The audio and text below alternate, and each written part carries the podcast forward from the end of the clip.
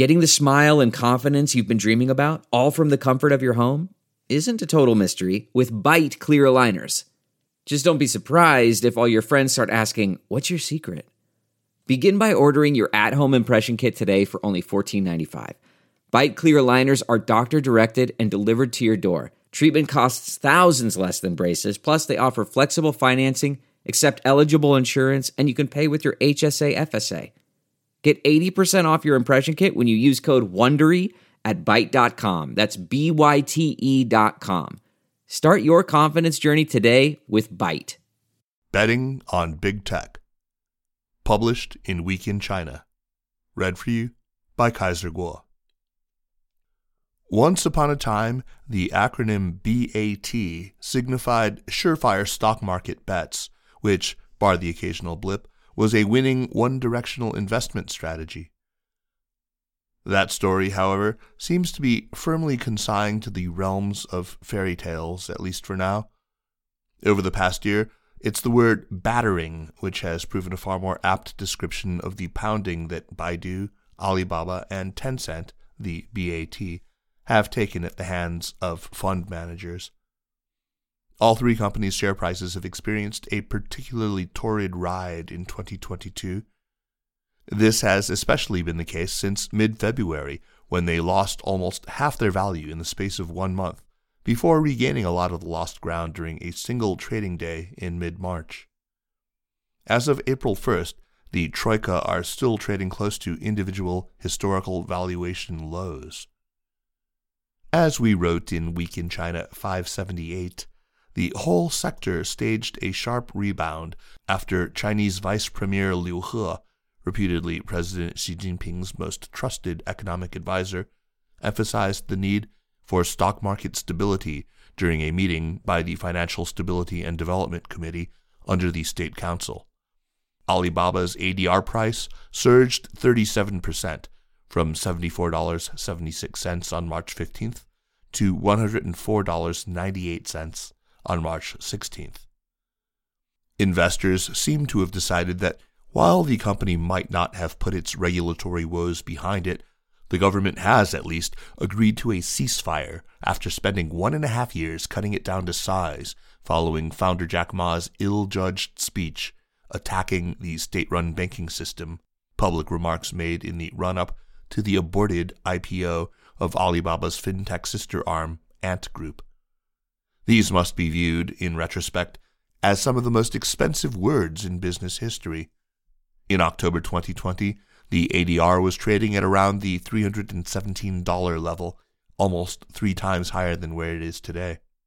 Alibaba is currently being quoted at around the $116 level, with the company trying to stabilize its stock price by expanding a share buyback plan from $15 billion to $25 billion. On March 22nd, the ADR rose 11% off the back of the announcement. The question that investors and financial analysts are asking now is where the BAT Troika and China's other internet giants go from here. Do historical valuation troughs present equally historic buying opportunities? So far, the stock market downturn has been fairly consistent across the board, with rival e commerce platforms like Pinduoduo faring even more badly than Alibaba.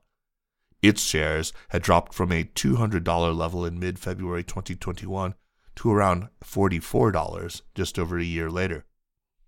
S&P Global Market Intelligence data shows that financial analysts have consensus price targets that still suggest a significant upside. Alibaba's is $171.88, a 48% uptick. Tencent's, Hong Kong $525.37, a 38% premium on its present Hong Kong $380.60 level. And Baidu's is $217.68, 49% upside. At present levels, Alibaba is trading at roughly 13 times consensus forward earnings forecasts, while Tencent is at 20 times and Baidu at 14 times. For much of the past decade, Tencent has typically traded above 30 times, while Alibaba has traded in the mid to high 20s. Baidu has endured the widest range, spanning more than 30 times five years ago to depressed levels in the mid to high teens when it was struggling to find a new growth engine away from internet search during 2020. The problem all three now face is a fundamental change in investor mindset. Big global funds, in particular, are reported to be paying far less attention to business as usual valuation metrics. There has been a wholesale shift away from a familiar world of pricing growth, which embraces more definable financial metrics like sales and margins. Instead, investors have moved into a landscape that is much harder to price, an investment context shaped by uncertainty risk. The difficulties of quantifying intangible risks, such as climate change and wars, meant that for many years investors were, to a greater or lesser extent, content not to price them into stock values. That era has lapsed. Crises of leadership now extend over a wide geopolitical stage, embracing military conflict, the exodus of millions of refugees, and vast disruption to trade and investment flows. Likewise, many investors initially thought that the Sino US trade war was just that a tug of war over trade deficits.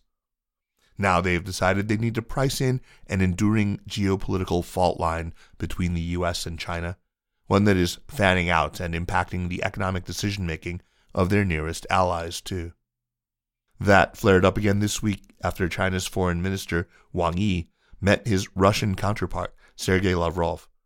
Last month, U.S. National Security Advisor Jake Sullivan had warned that China would face consequences if it helped Russia in Ukraine.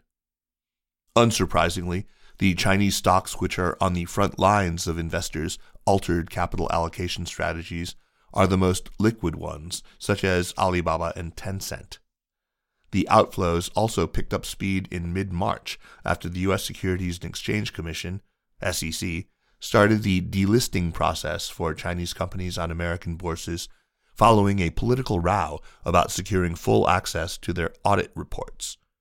The Accelerating Holding Foreign Companies Accountable Act, HFCA, further stipulates that U.S. regulators must receive information about any Chinese government or individual officials' holdings too. Bloomberg reported on Thursday that Baidu was among the worst performing Chinese tech stocks after the U.S. securities regulator played down the prospect of an imminent deal to keep local firms listed on American exchanges. Another cloud hanging over BAT heads is China's ongoing zero COVID 19 policy and its impact on the economy and consumer spending. It is another reason why financial analysts do not believe that investors will re rate the three for some months to come. All three reported big drops in net profits during their recent quarterly results. Alibaba and Tencent were down a quarter year on year, while Baidu was down by two thirds. Over the longer term, both Alibaba and Tencent reemphasize how they are transitioning to new profit models. During the recent fourth quarter results briefing, Tencent founder Pony Ma articulated how China's internet industry is, quote, structurally moving towards a healthier model, returning to its roots centered on user value, technological innovation, and social responsibility. The future will be about the quality of growth rather than its speed, although Alibaba is likely to shortly highlight the crossing of a key milestone 1 billion annual active customers in China. One key segment of its growth plans involves underpenetrated e commerce segments such as food and home furnishings. Tencent, meanwhile, has seen high growth in overseas gaming revenues and will be hoping that the Chinese government will change tack over its domestic license freeze for new gaming titles, which has been in place since last July. Baidu also flags its own transition from search to intelligent driving and cloud services. During its recent results, founder Robin Li said that within three years, the company has set a goal of generating more revenue from its non advertising businesses than its traditional advertising ones.